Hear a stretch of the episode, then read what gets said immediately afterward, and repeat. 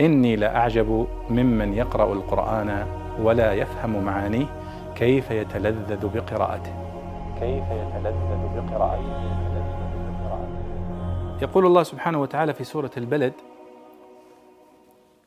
ألم نجعل له عينين ولسانا وشفتين وهديناه النجدين.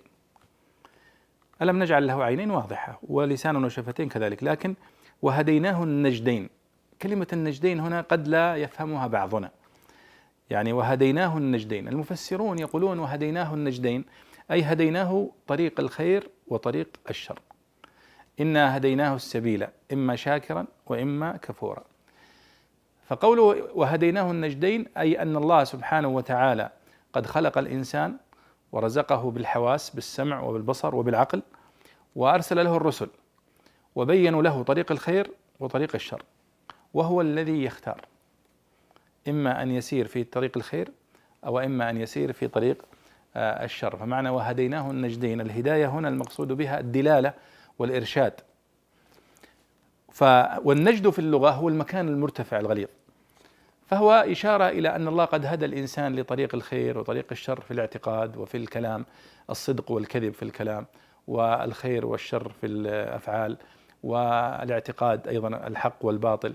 فالله سبحانه وتعالى هنا يقول أنه قد خلق الإنسان وجعل له أدوات للتعلم، وهي ألم نجعل له عينين ولسانا وشفتين وهديناه النجدين، وبينا له الطريقين.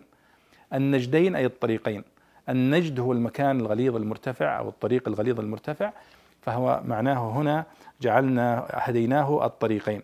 هنا يقول المفسر هنا في في التفسير المختصر: وعرفناه طريق الخير وطريق الباطل، وهذا هو معنى هديناه أي عرفناه، بمعنى هداية التعريف والدلالة والإرشاد، وهو الذي يختار الطريق الذي يعتقده ويحاسب عليه. فإذا وهديناه النجدين أي هديناه الطريقين، طريق الخير وطريق الشر.